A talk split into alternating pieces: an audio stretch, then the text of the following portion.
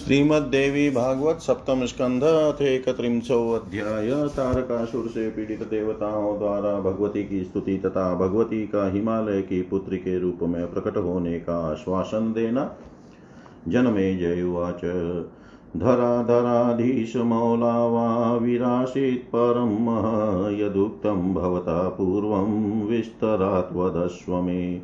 को विरज्येत मतिमान् पिबशक्तिकथामृतसुधां तु पीबता मृत्यु स नेतृक्षण्वतो भवेत् व्यासुवाच धन्योऽसि कृतकृत्योऽसि क्षितिशोऽसि महात्मभिः भाग्यवानसि यद्देव्यां निर्व्याजा भक्तिरस्ति ते शृणुराजन् पुरावृत्तं सतिदेहे अग्निवर्जिते। भ्रान्तशिवस्तु बभ्राम क्वचिदेशे स्थिरोऽभवत् प्रपञ्चमानरहितः समाधिगतमानस ध्यायन् देवी स्वरूपं तु कालं निन्येष आत्मवान्। सौभाग्यरहितं जातं त्रैलोक्यं सचराचरं शक्तिहीनं जगत्सर्वं शाब्दिद्वीपं सपर्वतम्।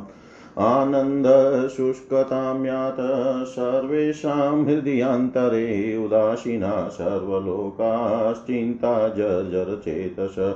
सदा दुःखो दधो मग्ना रोगग्रस्तास्तदा भवन् ग्रहाणां देवतानां च वैपरीत्येन वर्तनम् अधिभूतादिदेवानां सत्यभावा नृपा भवन्, अथास्मिन्नेव काले तु तारकाख्यो मासुर ब्रह्मदत्तवरो दैत्योऽभवत्त्रैलोक्यनायक शिवोरस्तु यः पुत्र स ते हन्ता भविष्यति इति कल्पितमृत्यु स देवदेवैर्महासुर शिवो रससुता भावा जगजश्च ननन्द च तेन चोपद्रुताः सर्वे स्वस्थानात् प्रच्युतासुरा शिवो रससुता भावा चिन्तामापुदुरत्ययाम् नाङ्गनाशङ्करस्यास्ति कथं तत्सुतसम्भव अस्माकं भाग्यहीनानां कथं कार्यं भविष्यति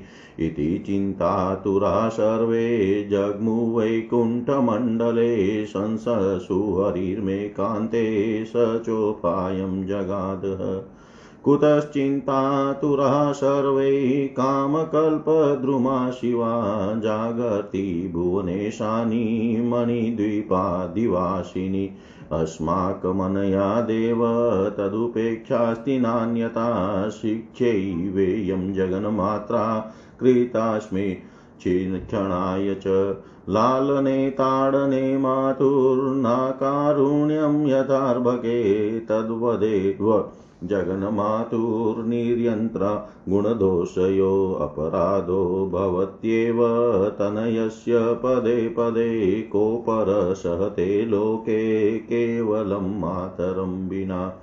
तस्माद्यूयं पराम्बां तां शरणं यातमाचिरं निर्व्याजया चितवृत्त्या सावकार्यं विधास्यति। इत्यादिश्य सुरान् सर्वान् महाविष्णुस्वजायया संयुतो निर्जगामाशु देवैष सुराधिप आजगाम महाशैलं हिमवन्तं नगाधिपम् अभवञ्च सुराः सर्वे पुरश्चरणकर्मिण अम्बायज्ञविधानज्ञा अम्बायज्ञं च चक्रिरे तृतीयाद्रि दिव्रतान्यासु चक्रु सर्वेषुरा नृप केचित् समाधिनिष्णाता केचिन्नाम परायणा केचित् सुप्तपरा केचिन्नाम पारायणोत्सुका मन्त्रपारायणपरा, केचित् कृच्छ्राधिकारिण अन्तर्यागपरा, केचित् केचिन्यासपरायणा। लेखया पराशक्ते पूजां चक्रुतन्द्रिता इत्येवं बहुवर्षाणि कालो ज कालो गाजनमे जय। अकस्माच्चैत्रमाशीय नवम्यां च भृगोर्दिने प्रादुर्बभूव पुर पुरतस्तन्मः श्रुतिबोधितम्। चतुर्दिक्षु चतुर्वेदे मूर्तिमद्भिरभिष्टुतं कोटिसूर्यप्रतीकाशं चन्द्रकोटिषुशीतलं विद्युत्कोटिसमानाभमरुणं तत्परं महनेव चौद्रवं न तिर्यक् न मध्ये परिजग्रभत्। आद्यन्तरहितं ततु न हस्ताजङ्गसंयुतं, न च स्त्रीरूपमथवा न पुरं पद्मतो भयम् दीप्त्या पिधानं नेत्राणां तेषामाशिन्महीपते पुनश्च धैर्यमालम्ब्य यावते ददृशुशुरा तावतद्देव स्त्रीरूपेण भादिव्यं मनोहरम् अतीव रमणीयाङ्गीं कुमारीं नवयौवनाम् उद्यत्तपीनकुचद्वन्द्वनिन्दिताम्भोजकुमङ्गलां रणतकिनि किङ्किणीकाजाल्सिञ्जन्मञ्ज मञ्जिरमेखलाम् कनकाङ्गदकेयूर्ग्रैवेयकविभूषितामनर्घ्यमणिशम्भिन् गल्लबन्धविराजितां। तनुकेतकसंराजन्नीलभ्रमरकुन्तलां नितम्बबिम्बसुभगां रोमराजिविराजितां। कर्पूरशकलोन्मिश्रिताम्बूलपूरितान्नां कनतकन कनतकनकटा ताटङ्कविटङ्कवदनाम्बुजाम् अष्टमी चन्द्रविमाम्बललाटामायतभ्रुवं रक्तारविन्दनयनामुन्नसां मधुरा मधुराधराम् कुन्दकुमलन्दन्ताग्रां मुक्ताहारविराजितां रत्नसन्नि सब रत्नसम्भिन्नमुकुटां चन्द्ररेखावन्तसीनिं मलिकाकामा मलिकाका मलिकामालतीमाला केशपाशविराजितां काश्मीरबिन्दुनिटिलां नेत्रत्रय्यविलासिनीम् पाशाङ्कुशवराभीति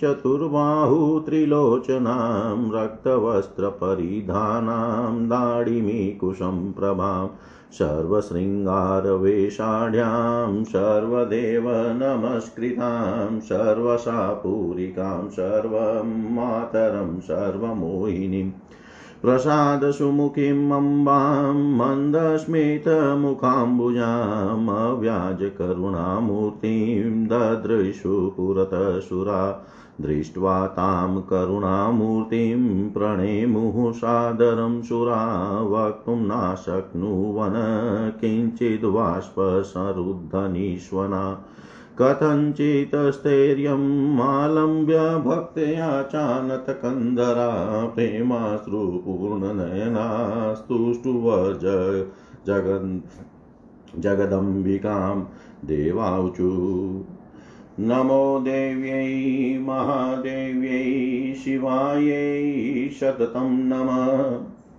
नम प्रकृत्यै भद्रायै नियता प्रणतास्मताम् तामग्निवर्णां तपसा ज्वलन्तीं वैरोचनीं कर्मफलेषु जुष्टां दुर्गां देवीं शरणमहं प्रपद्ये सुतरसीतरसै नमः। देवीं वाचमज नयन्तदेवास्तां विश्वरूपा पश्व वदन्ति सा नो मन्द्रेशमूर्जं दुहाना धेनुर्वागस्मानुपसुष्टुते तु कालरात्रिं ब्रह्मस्तुतां, वैष्णवीं स्कन्दमातरं सरस्वतीम् अदितिं, दक्षदुहितरं नमामः पावनां शिवाम्। महालक्ष्म्यै च विद्महे, सर्वशक्त्यै च धीमहि तन्नो देवी प्रचोदयात्। नमो विराट्स्वरूपिण्यै नमः, सूत्रात्ममूर्तये नमो व्याकृतरूपिण्यै नमः, श्रीब्रह्ममूर्तये। यद्ज्ञानाजगद्भाति रजुसर्पस्रागादिवत् यज्ञानालयमाप्नोति नुमस्तां भुवनेश्वरीं नुमस्तपदलक्ष्यातां चिदेकरसरूपिणीम् अखण्डानन्दरूपां तां वेदतात्पर्यभूमिकाम् पञ्चकोशातिरिक्तां तामवस्थात्रयसाक्षिणीं नुमस्त्वं पदलक्ष्यार्थां प्रत्यगात्मस्वरूपिणीं नम प्रणवरूपायै नमो ह्रीङ्कारमूर्तयै नानामन्त्रात्मिकायै ते करुणायै नमो नमः। इति स्तुता तदा देवैर्मणिदीपादिवासिनी प्राहवाचा मधुरया मतकोकिल्निष्वना। प्राहवाचा मधुरया मतकोकिल्निष्वना देव्युवाच वदन्तु विबुधा कार्यं यदर्थमिह सङ्गता वरदाहं सदा भक्तकामकल्पद्रुमास्मि च। तिष्ठन्त्यां मयि का चिन्ता युष्माकं भक्तिशालिनां समुद्धरामि मद्भक्तान् दुःखसंसारसागरात् इति प्रतिज्ञां मे सत्यां जानित विभो बुधोत्तमा। इति प्रेमाकुलां वाणीं श्रुत्वा सन्तुष्टमानसा। निर्भया निर्जरा राजनुचुर्दुःखस्वकीयकं देवाऊचु नाज्ञातं किञ्चिदप्यत्र भवत्यास्ति जगत्त्रये। सर्वज्ञया, सर्वसाक्षिरूपिण्या, परमेश्वरी तारकेणा, सुन्द्रेण, तारकेण, सुरेन्द्रेण, पीडिता, स्मो दिवानिशं शिवाङ्गजाद्वधस्तस्य निर्मितो ब्रह्मणा शिवे शिवाङ्गना तु नैवास्ति जानासि त्वं महेश्वरी। सर्वज्ञपुरतः किं वा वक्तव्यं पामरैर्जने एतदुदेशतः प्रोक्तं परं तर्कयाम्बिके। सर्वदा चरणाम्भोजे भक्तिशा तव निश्चला प्रार्थनीयमिदं मुख्यं परं देहेतवे इति तेषां वच श्रुत्वा प्रोवाच परमेश्वरी, मम शक्तिस्तु या गौरी भविष्यति हिमालये। शिवाय सा प्रदेया स्यात् सा वः कार्यविधास्यति भक्तिमर्चरणाम्भोजे भूयाद्युष्माकमादरात्। हिमालयो हि मनसा मामुपास्ते अतिभक्तित ततस्तस्य गृहे जन्म मम प्रियकरं मतम्। व्यासुवाच हिमालयोऽपि तच्छ्रुत्वात्यनुग्रहकरं वच। बाष्पैः शरुन्दकण्ठाक्षो महारागीं वचो ब्रवीत्। महत्तरं तं कुरुष्वे यस्यानुग्रहमिच्छसि नो चेत्। तक्वाहं जडस्थाणु क्व त्वं सचितस्वरूपिणी असम्भाव्यं जन्मशतेस्त्वत्पितृत्वं ममानघे अश्वमेधादिपुण्यैर्वा पुण्यैर्वा तत्समाधिजै अद्य प्रपञ्चे कीर्तिस्या जगन्माता सुता भवत् अहो हिमालयस्यास्य धन्योऽसो भाग्यवानिति यस्यास्तु जठरे सन्ति ब्रह्माण्डानां च कोटय सेवयस्य सुता जाता को वा भुवि। न जाने अस्मत्पितॄणां किं स्थानं स्यान्निर्मितं परम् एतादृशानां वासाय येषां वंशे अस्ति मादृशः।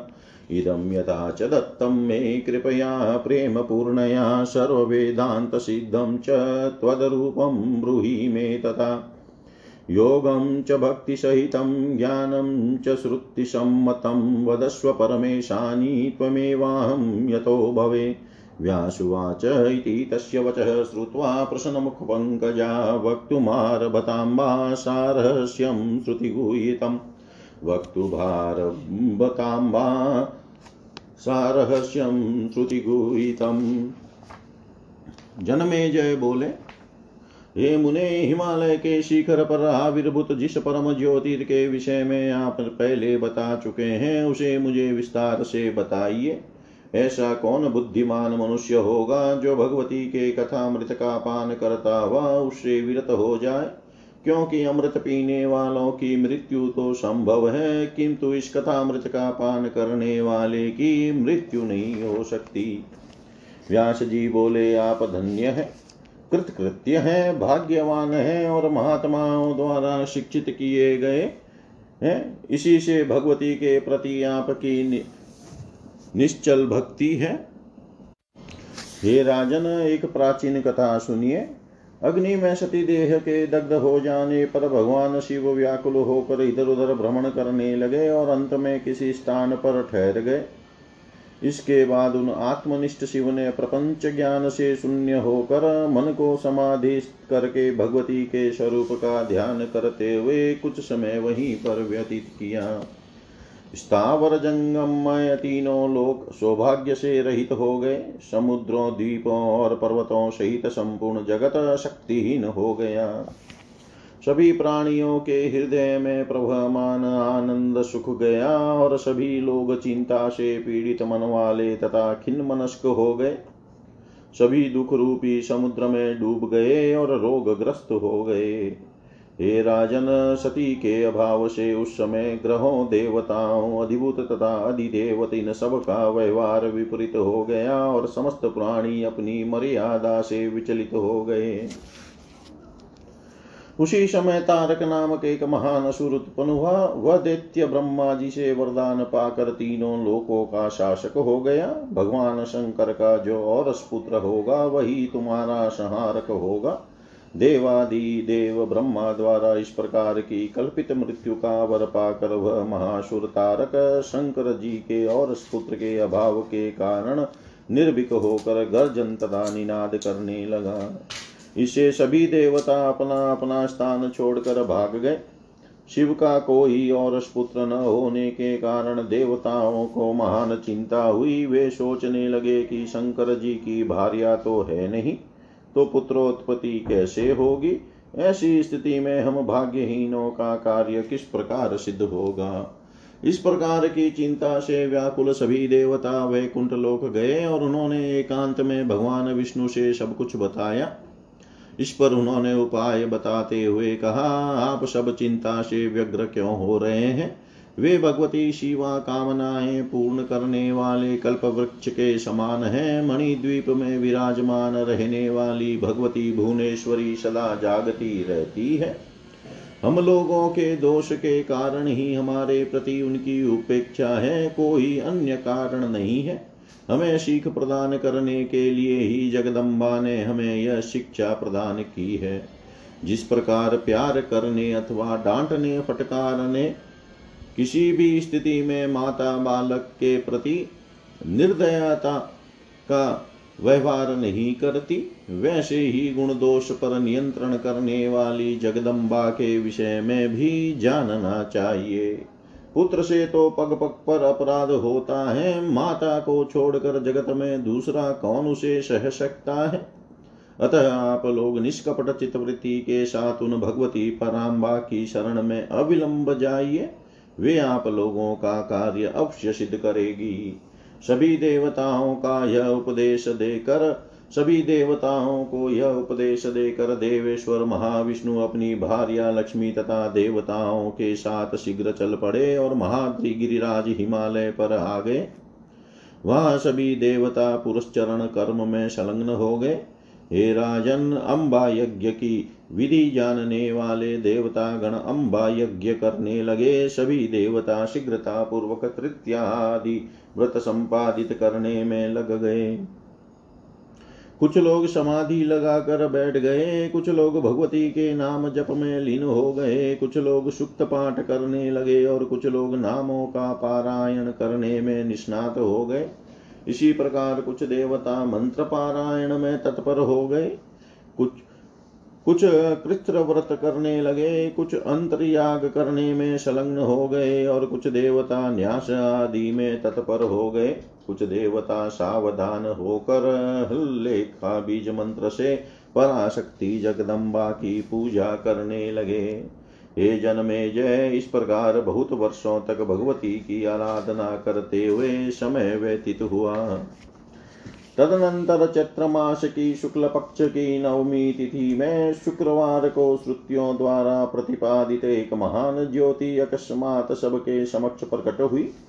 चारों वेद मूर्तिमान होकर चारों दिशाओं में उसकी स्तुति कर रहे थे। वह ज्योति करोड़ों सूर्यों की प्रभा के समान अलोकित थी। उसमें करोड़ों चंद्रमाओं की शीतलता विद्यमान थी। वह करोड़ों बिजलियों के समान अरुण आभा से युक्त थी। वह परम ज्योति न ऊँची, न तिरछी, न मध्य में अपितु सभी और से व्याप्त थी। आदि और अंत से हीन वह तेज हाथ आदि अंगों से युक्त नहीं था। वह तेज न स्त्री रूप न पुरुष रूप अथवा न उभय रूप में ही था। हे राजन, उस ज्योति की दीप्ति से उन देवताओं की आँखें बंद हो गई। इसके बाद धैर्य धारण कर जब देवताओं ने देखा, तब वह दिव्य तथा मनोहर आभा, उन्हें नव यौवन से संपन्न अति सुंदर अंगों वाली तथा कुमारी अवस्था वाली स्त्री के रूप में दृष्टि गोचर हुई। उनके उन्नत तथा विशाल दोनों वक्ष स्थल पूर्ण विकसित कमल को भी तिरस्कृत कर रहे थे। वे बजती हुई किंकिणी तथा मधुर ध्वनि करती हुई नुपुर एवं करधनी धारण किए हुए थी। वे स्वर्ण के बाजू बंद मुकुट तथा कंठहार से सुशोभित थी। वे बहुमूल्य मणियों से जड़ा हुआ हार गले में धारण किए हुए थी। केतकी के नूतन पत्तों के समान उनके कपलों पर काले भ्रमर सदृश केश लटक रहे थे। उनका नितम स्थल अत्यंत मनोहर था। वे सुंदर रोमवलियों से अत्यंत शोभा पा रही थी। उनका मुख कर्पूर के छोटे छोटे टुकड़ों से युक्त तांबुल से परिपूर्ण था। उनके कमल सदृश मुख पर स्वर्णमय कुंडल की मधुर ध्वनि हो रही थी उनका ललाट अष्टमी अष्टमी के चंद्रमंडल की आभा के समान सुशोभित तो हो रहा था और उस पर उनकी फैली हुई विशाल भौहें महान शोभा पा रही थी। उनके नेत्र लाल कमल के समान थे नाशिका उन्नत थी तथा होष्ट मधुर थे। वे भगवती कुंद की पूर्ण विकसित कलियों के समान सुंदर दांतों से सुशोभित थी। वे मोतियों की माला धारण किए हुए थी। वे रत्न जटित मुकुट पहने हुए थी। वे चंद्र रेखा रूपी शिरोभूषण से सुशोभित हो रही थी। उनके केश की वेणी में मलिका और मालती पुष्पों की माला विद्यमान थी। केसर की बिंदी से उनका ललाट सुशोभित था। वे तीनों नेत्रों से शोभा पा रही थी। तीन नेत्रों वाली वे अपनी चारों भुजाओं में पाश अंकुश, वर और अभय मुद्राएँ धारण किए हुए थी। वे लाल रंग का वस्त्र पहने हुए थी। उनके शरीर की प्रभा दाड़िम के पुष्प के समान थी। वे श्रृंगार के सभी वेशों से अलंकृत थी और समस्त देवताओं से नमस्कृत हो रही थी। इस प्रकार देवताओं ने सभी प्राणियों की आशाओं को पूर्ण करने वाली सभी की जननी सबको मोहित करने वाली प्रसन्नता युक्त सुंदर मुखमंडल वाली, मंद मंद मुस्कान युक्त मुख कमल वाली और विशुद्ध करुणा की साक्षात मूर्ति स्वरूपा माता जगदम्बा को अपने सामने देखा। उन करुणा मूर्ति भगवती को देख कर देवताओं ने आदर पूर्वक उन्हें प्रणाम किया। आनंदाश्रु से रुंधे हुए कंठ वाले सभी देवता कुछ भी नहीं बोल सके। किसी प्रकार धैर्य धारण कर, प्रेम के आंसुओं से परिपूर्ण नेत्रों वाले वे देवगण शिष झुकाकर भक्ति पूर्वक जगदम्बिका की स्तुति करने लगे। देवताओं ने कहा, देवी को नमस्कार है, महादेवी शिवा को निरंतर नमस्कार है, प्रकृति एवं भद्रा को नमस्कार है, हम लोग नियम पूर्वक उन्हें प्रणाम करते हैं। उन अग्नि सदृश वर्ण वाली ज्ञान से जगमगाने वाली दीप्ति में दीप्तिमयी कर्म फलों की प्राप्ति हेतु सेवन की जाने वाली भगवती दुर्गा की शरण हम ग्रहण करते हैं। पार करने योग्य संसार सागर से तरने के लिए उन भगवती को नमस्कार है। विश्वरूप देवताओं ने जिस वैखरी वाणी को उत्पन्न किया, उसी को अनेक प्रकार के प्राणी बोलते हैं। वे काम धेनु तुल्य आनंददायिनी और अन्न तथा बल देने वाली वाग रूपिणी भगवती उत्तम स्तुति से संतुष्ट होकर हमारे समीप पधारे। हम सब देवता गण काल रात्रि स्वरूपिणी वेदों द्वारा स्तुत विष्णु की शक्ति स्वरूपा स्कंद माता शिव शक्ति सरस्वती ब्रह्म शक्ति देव माता अदिति दक्ष पुत्री सती तथा पावन भगवती शिवा को नमस्कार करते हैं। हम महालक्ष्मी को जानते हैं और उन सर्वशक्ति स्वरूपिणी का ध्यान करते हैं। वे भगवती हमें इस ज्ञान ध्यान में प्रवृत्त करे। विराट रूप धारण करने वाली को नमस्कार है, सूक्ष्म रूप धारण करने वाली को नमस्कार है, अव्यक्त रूप धारण करने वाली को नमस्कार है और श्री ब्रह्म मूर्ति स्वरूपिणी देवी को नमस्कार है। जिन भगवती को न जानने के कारण यह जगत मनुष्य को रस्सी में सर्पमाला आदि की भांति प्रतीत होता है और जिसे जान लेने पर यह भ्रांति नष्ट हो जाती है, उन जगदीश्वरी को हम नमस्कार करते हैं। ततः पद की लक्ष्यार्थ एकमात्र चिन्मय स्वरूप वाली अखंडानंद स्वरूपिणी तथा वेदों के तात्पर्य की भूमिका स्वरूपिणी उन भगवती को हम नमन करते हैं। पंचकोश से पंचकोश से अतिरिक्त तीनों अवस्थाओं की साक्षिणी त्वम पद की लक्ष्यार्थ तथा प्रत्यगात्म स्वरूपिणी उन जगदम्बा को हम नमस्कार करते हैं। प्रणव रूप वाली भगवती को नमस्कार है, हिंकार विग्रह वाली भगवती को नमस्कार है, अनेक मंत्रों के स्वरूप वाली आप करुणामयी देवी को बार बार नमस्कार है। देवताओं के इस प्रकार स्तुति करने पर मणिद्वीप में निवास करने वाली तथा मत कोयल के समान ध्वनि करने वाली भगवती मधुर वाणी में कहने लगी। देवी बोली आप सभी देवता गण अपना वह कार्य बताए, जिसके लिए आप सभी यहाँ एकत्रित हुए हैं।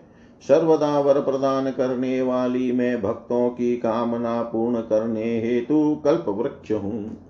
मेरे रहते भक्ति परायण आप सब देवताओं को कौन सी चिंता है? मैं इस दुखमय संसार सागर से अपने भक्तों का उद्धार कर देती हूँ। हे श्रेष्ठ देवता गण आप लोग मेरी इस प्रतिज्ञा को सत्य समझिए। हे राजन, भगवती की यह स्नेहमयी वाणी सुनकर देवताओं के मन में अत्यंत प्रसन्नता हुई और वे निर्भय होकर उनसे अपना दुख कहने लगे। देवता बोले, हे परमेश्वरी, स्त्रीलोकी में ऐसा कुछ भी नहीं है जो सब कुछ जानने वाली तथा सबकी साक्षी स्वरूपा आप भगवती के लिए अज्ञात हो। हे शिवे असुर राज तारक हम लोगों को दिन रात पीड़ित कर रहा है। ब्रह्मा जी ने शिव जी के और पुत्र के द्वारा उसका वध सुनिश्चित सुनिश्चित किया है। हे महेश्वरी, आप तो जानती ही हैं कि शिव की कोई भार्या नहीं है। हम अल्प बुद्धि प्राणी सब कुछ जानने वाली आपसे क्या कहें? आप देह धारण कर अवतरित हो। इसी प्रयोजन से हम लोगों ने आपसे निवेदन किया है। हे अंबिके, दूसरी बात भी ध्यान रखें। आपके चरण कमल में हम लोगों की अविचल भक्ति सर्वदा बनी रहे। देह की रक्षा के निमित्त यह हमारा दूसरा मुख्य निवेदन है। उनकी यह बात सुनकर भगवती परमेश्वरी ने कहा गौरी नामक मेरी जो शक्ति है, वह हिमालय के घर आविर्भूत होगी। आप लोग ऐसा प्रयत्न कीजिए कि वह शिव को प्रदान कर दी जाए। वही गौरी आप लोगों का कार्य सिद्ध करेगी। मेरे चरण कमल में आप लोगों की भक्ति सदा आदर पूर्वक बनी रहे। हिमालय भी अत्यंत भक्ति के साथ मनोयोग से मेरी उपासना कर रहे हैं। अतः उनके घर जन्म लेना मैंने प्रिय कर माना है। व्यास जी बोले, वहाँ देवताओं के साथ विद्यमान हिमालय ने भी देवी की वह अति कृपा पूर्ण वाणी सुनकर आंसुओं से रुंधे कंठ तथा अश्रुपूर्ण नेत्रों से महारागी भगवती से यह वचन कहा, आप जिस पर कृपा करना चाहती हैं, उसे अति महान बना देती है। अन्यथा कहा जड़ तथा स्थाणु में और कहा सचित स्वरूपिणी आप हे अनगे सैकड़ों जन्मों में अश्वमेध आदि यज्ञों तथा समाधि से प्राप्त होने वाले पुण्यों से भी आपका पिता बन पाना असंभव है।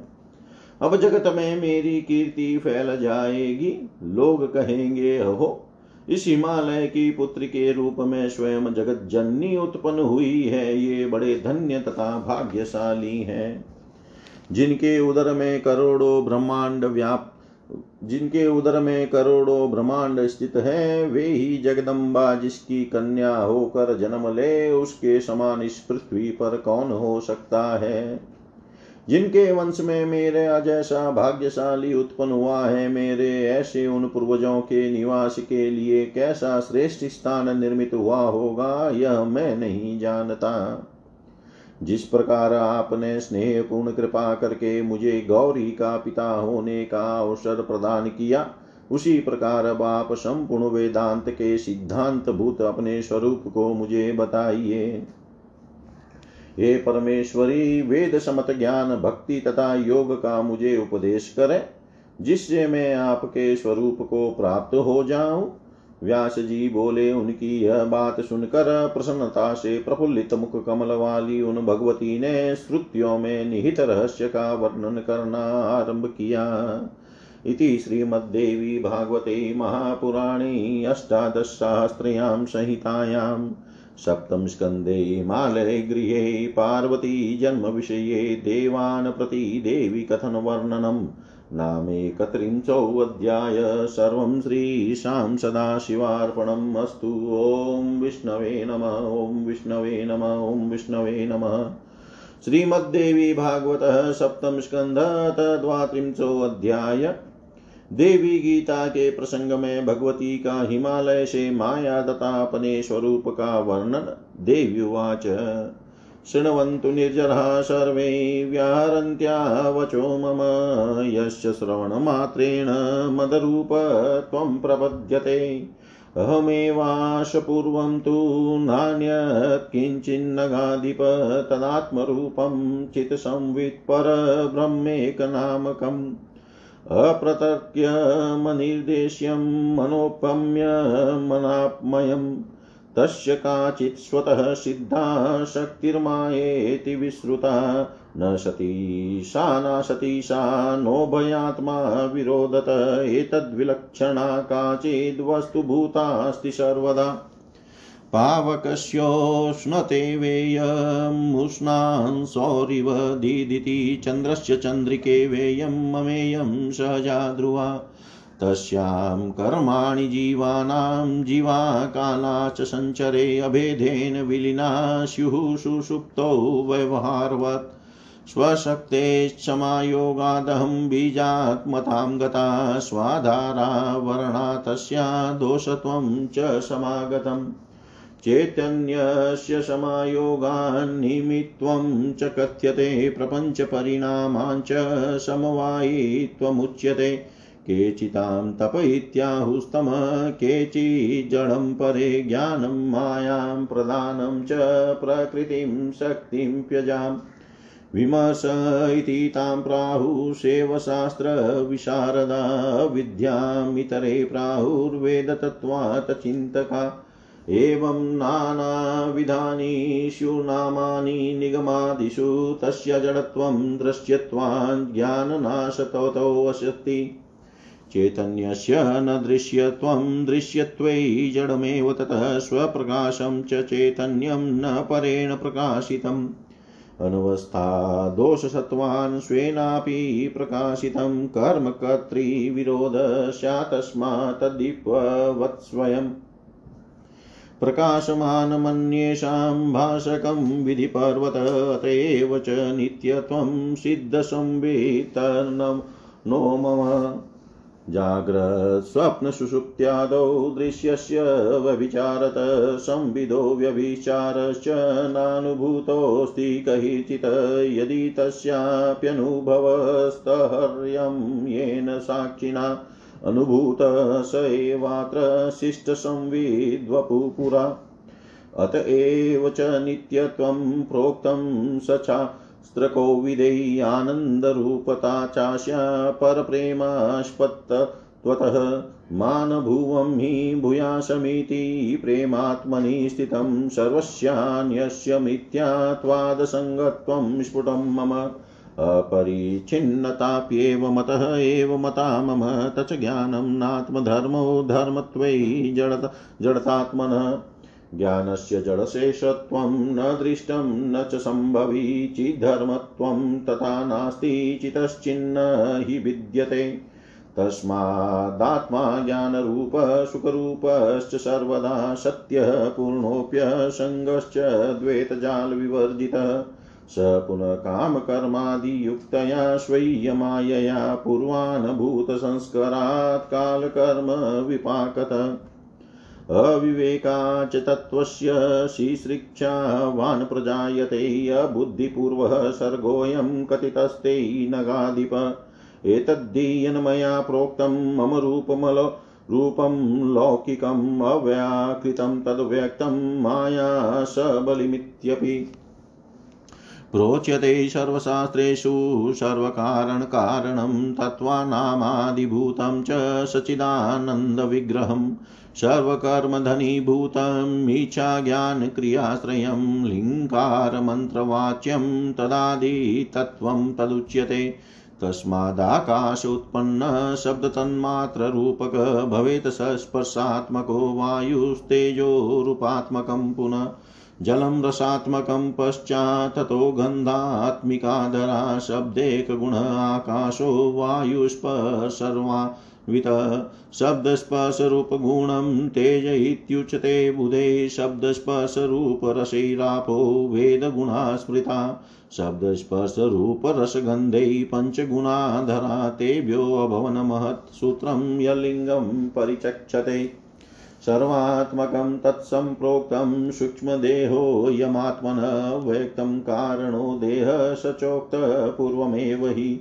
यस्मिन् जगद्बीजरूपं स्थितं लिङ्गोद्भवो यतः ततः स्थूलानि भूतानि पञ्चीकरणमार्गतः पञ्चसङ्ख्यानि जायन्ते तत्प्रकारस्त्वतोच्यते पूर्वोक्तानि च भूतानि प्रत्येकं विभजेद द्विधा एकैकं भागमेकस्य चतुर्धा विभजेद्गिरे स्वश्वेतरद्वित्यांशे योजनात् पञ्च पञ्चते तत्कार्यं च विराडदेहः स्थूलदेहोऽयमात्मनः पञ्चभूतस्तसत्त्वांशैः श्रोत्रादीनां समुद्भव।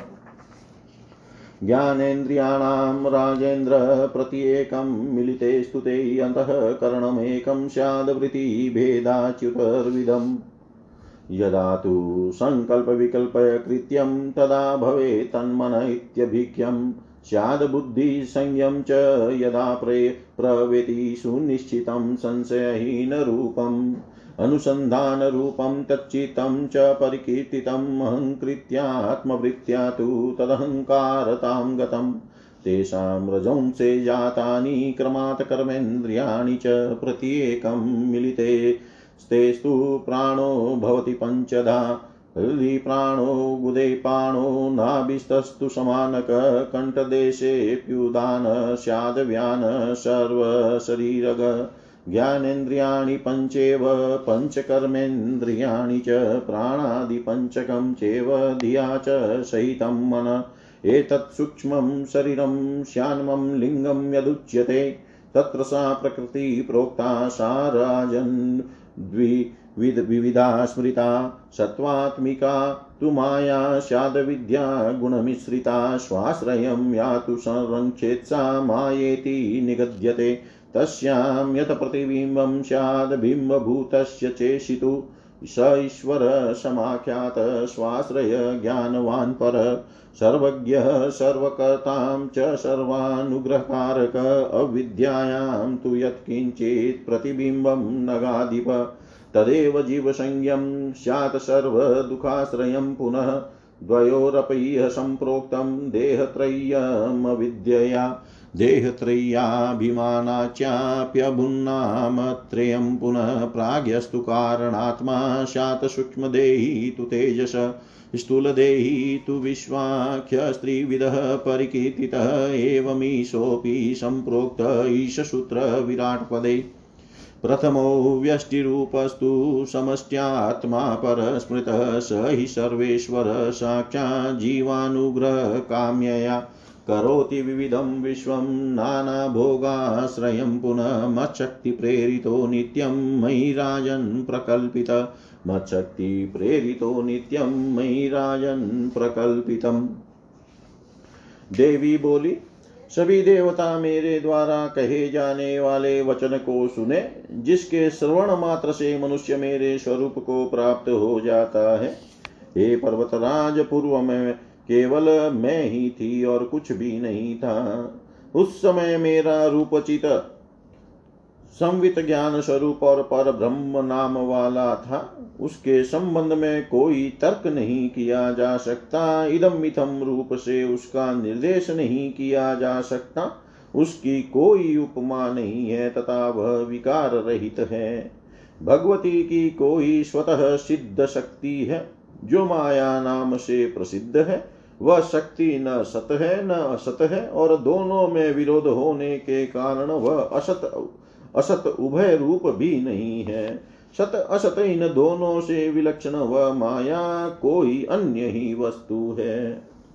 जैसे अग्नि में उसकी उष्णता सदा रहती है, सूर्य में प्रकाश की किरण रहती है और चंद्रमा में उसकी चंद्रिका विद्यमान रहती है, उसी प्रकार यह माया निश्चित रूप से सदा मेरी सहचरी है।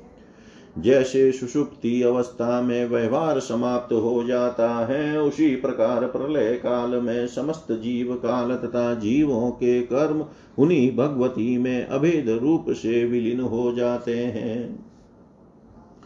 मैं अपनी उसी शक्ति के समायोग से बीज रूप को प्राप्त हुई, अर्थात मुझमें सृष्टि के कर्तृत्व का उदय हुआ। उस माया के अपने आधार रूपी आवरण के कारण मुझमें उसका कुछ दोष आ गया, अर्थात चैतन्यादि का तिरोधान हो गया। चैतन्य के संबंध से मुझे संसार का निमित्त कारण कहा जाता है और मेरा परिणाम रूप यह सृष्टि प्रपंच मुझसे ही उत्पन्न होता है, तथा मुझमें ही विलीन होता है, अतः मुझे समवायिक कारण कहा जाता है। कुछ लोग उस शक्ति को तप, कुछ लोग तम, तथा दूसरे लोग उसे जड़ ऐसा कहते हैं। इसी प्रकार कुछ लोग उसे ज्ञान, माया, प्रधान, प्रकृति, शक्ति तथा अजा कहते हैं और शिव शास्त्र के मनीषी उसे विमर्श भी कहते हैं। वेद तत्वार्थ को जानने वाले अन्य पुरुष उसे अविद्या कहते हैं। इस प्रकार वेद आदि में उस शक्ति के नाना विध नाम प्रतिपादित है। केवल दिखाई देने के कारण वह जड़ है और ज्ञान प्राप्ति से नष्ट होने के कारण वह असत है। चैतन्य दिखाई नहीं पड़ता और जो दिखाई पड़ता है वह जड़ ही है। चैतन्य स्वयं प्रकाश स्वरूप है। वह दूसरे से प्रकाशित नहीं होता। वह अपने द्वारा भी प्रकाशित नहीं है क्योंकि इससे अनवस्था का दोष आ जाएगा। कर्मत्व और कर्तृत्व, ये दोनों विरुद्ध धर्म एक अधिकरण में नहीं रह सकते। अतः यह नहीं कहा जा सकता कि वह चैतन्य अपने द्वारा प्रकाशित होता है। प्रत्युत हे पर्वत, दीपक की भांति प्रकाशमान उसे सूर्य आदि दूसरों का प्रकाशक समझिए। अतएव मेरे ज्ञान रूप शरीर का नित्यत्व स्पष्टतः सिद्ध है। जागृत स्वप्न और सुषुप्ति आदि अवस्थाओं में समित ज्ञान स्वरूप स्वयं का अभाव प्रतीत न होकर प्रत्युत तीनों अवस्थाओं का अभाव अनुभव में आता है। इस प्रकार कभी भी संवित का अभाव अनुभव में नहीं आता है। अतः संवित के अभाव का अनुभव न होने के कारण उसका नित्यत्व स्वतः सिद्ध है। यदि किसी को संवित के अभाव का अनुभव होता है तो जिस साक्षी के द्वारा उस संविद रूप के अभाव का अनुभव होता है, वही संवित का स्वरूप होगा। अतः उत्तम शास्त्रों के ज्ञाता विद्वानों ने उसे नित्य कहा है, वह परम प्रेमास्पद है, अतः उसमें आनंद रूपता भी है। पूर्व में मेरा अभाव था ऐसा नहीं। मैं तब भी थी और प्रेम रूप में सबकी आत्मा में स्थित थी। अन्य सभी वस्तुओं के मिथ्या होने के कारण मेरा उन वस्तुओं से संबंध न रहना स्वयं स्पष्ट है। अतः यह मेरे रूप की अपरिचिन्नता व्यापकता भी कही गई है। वह ज्ञान आत्मा का धर्म नहीं है, अन्यथा धर्मत्व होने से उसमें जड़ता शक्ति है। ज्ञान के किसी भी अंश में जड़ता और अनित्यता को न कभी देखा गया और न देखा जा सकता है। ज्ञान रूपचित आत्म रूप चित का धर्म नहीं है, क्योंकि आत्म रूपचित और ज्ञान रूपचित एक ही है और धर्मी धर्मी भाव एकत्र संभव नहीं है। अतः आत्मा सर्वदा ज्ञान रूप तथा सुख रूप है, वह सत्य पूर्ण और असंग है तथा द्वेत जाल से रहित है। वही आत्मा, काम अर्थात इच्छा तथा कर्म अर्थात अदृष्ट आदि के साथ युक्त होकर अपनी माया से पूर्व में किए गए अनुभवों के संस्कार काल के द्वारा किए गए कर्म के परिपाक और तत्वों के अविवेक से सृष्टि करने की इच्छा वाला हो जाता है। हे पर्वतराज हिमालय मैंने आपसे अब अबुद्धि शयन के अनंतर परमात्मा की जो जागरण रूप अवस्था है वह बुद्धि पूर्वक नहीं है। वे इस सृष्टि कर्म का वर्णन किया है। आ, मैंने आपसे अब बुद्धि पूर्वक जो जागरण रूप अवस्था है, वह बुद्धि पूर्वक नहीं है। इस सृष्टि कर्म का वर्णन किया है। यह मैंने आपसे अपने जिस रूप के विषय में कहा है, वह अलौकिक, अव्याकृत, प्रारंभिक, अव्यक्त सृष्टि का आदि कारण तथा माया सबल माया से आवृत भी है। समस्त शास्त्रों में इसे सभी कारणों का कारण महत अहंकार आदि तत्वों का आदि कारण तथा सतचित आनंदमय विग्रह वाला बताया गया है। उस रूप को संपूर्ण कर्मों का साक्षी, इच्छा ज्ञान तथा क्रिया शक्ति का अधिष्ठान, लिंकार मंत्र का वाच्य अर्थ और आदि तत्व कहा गया है। उसी से शब्द तन मात्रा वाला आकाश, स्पर्श तन मात्रा वाला वायु और पुनः रूप तन मात्रा वाला तेज उत्पन्न हुआ। इसके बाद रसात्मक जल तथा पुनः गंधात्मक पृथ्वी की क्रमशः उत्पत्ति हुई। आकाश शब्द नामक एक गुण से, वायु शब्द तथा स्पर्श इन दो गुणों से, और तेज शब्द स्पर्श रूप इन तीन गुणों से युक्त हुए। ऐसा विद्वान लोग कहते हैं। इसी प्रकार शब्द स्पर्श रूप तथा रस ये चार गुण जल के गए गए हैं। शब्द स्पर्श रूप, रस तथा गंध इन पाँच पाँच गुणों से युक्त पृथ्वी है। उन्हीं पृथ्वी आदि सूक्ष्म भूतों से महान व्यापक सूत्र उत्पन्न हुआ, जिसे लिंग शब्द से कहा जाता है। वह सर्वात्मक कहा गया है, यही परमात्मा का सूक्ष्म शरीर है, जिसमें यह जगत बीज रूप में स्थित है और जिससे लिंग देह की उत्पत्ति हुई है, वह अव्यक्त कहा जाता है और वह पर ब्रह्म का कारण शरीर है, उसके विषय में पहले ही कहा जा चुका है। तदनंतर उसी अव्यक्त शरीर लिंग शरीर से पंचकरण प्रक्रिया के द्वारा पाँच स्थूल भूत उत्पन्न होते हैं। अब उस पंची करण प्रक्रिया का वर्णन किया जा रहा है। पूर्व में कहे गए पाँच भूतों, पृथ्वी, जल, तेज, वायु और आकाश ये प्रत्येक भूत के दो बराबर बराबर भाग करके प्रत्येक भूत के प्रथम आधे भाग को पुनः चार भागों में विभक्त कर दे। इस प्रकार प्रथम भाग के विभक्त चतुर्था, चतुर्थांश को अन्य चार भूतों के अवशिष्ट अर्धांश में संयोजित कर दे। इस प्रकार प्रत्येक भूत के अर्धांश में तद तदतिरिक्त चार भूतों के अंश का योग होने से पाँचों स्थूल भूतों का निर्माण हो जाता है। इस प्रकार पंचीकृत भूत रूपी कारण के द्वारा जो कार्य सृष्टि प्रपंच उत्पन्न हुआ है, वही विराट शरीर है और वही परमात्मा का स्थूल देह है। हे राजेंद्र, पंचभूतों में स्थित सत्वांशों के परस्पर मिलने से स्रोत आदि पाँच ज्ञान इंद्रियों तथा एक अंतकरण की उत्पत्ति हुई, जो वृत्ति भेद से चार प्रकार मन बुद्धि चित अहंकार का हो जाता है। जब उसमें संकल्प विकल्प वृत्ति का उदय होता है, तब उस अंतकरण को मन कहा जाता है। जब वह अंतकरण संशय रहित निश्चयात्मक वृत्ति से युक्त होता है, तब उसकी बुद्धि संज्ञा होती है।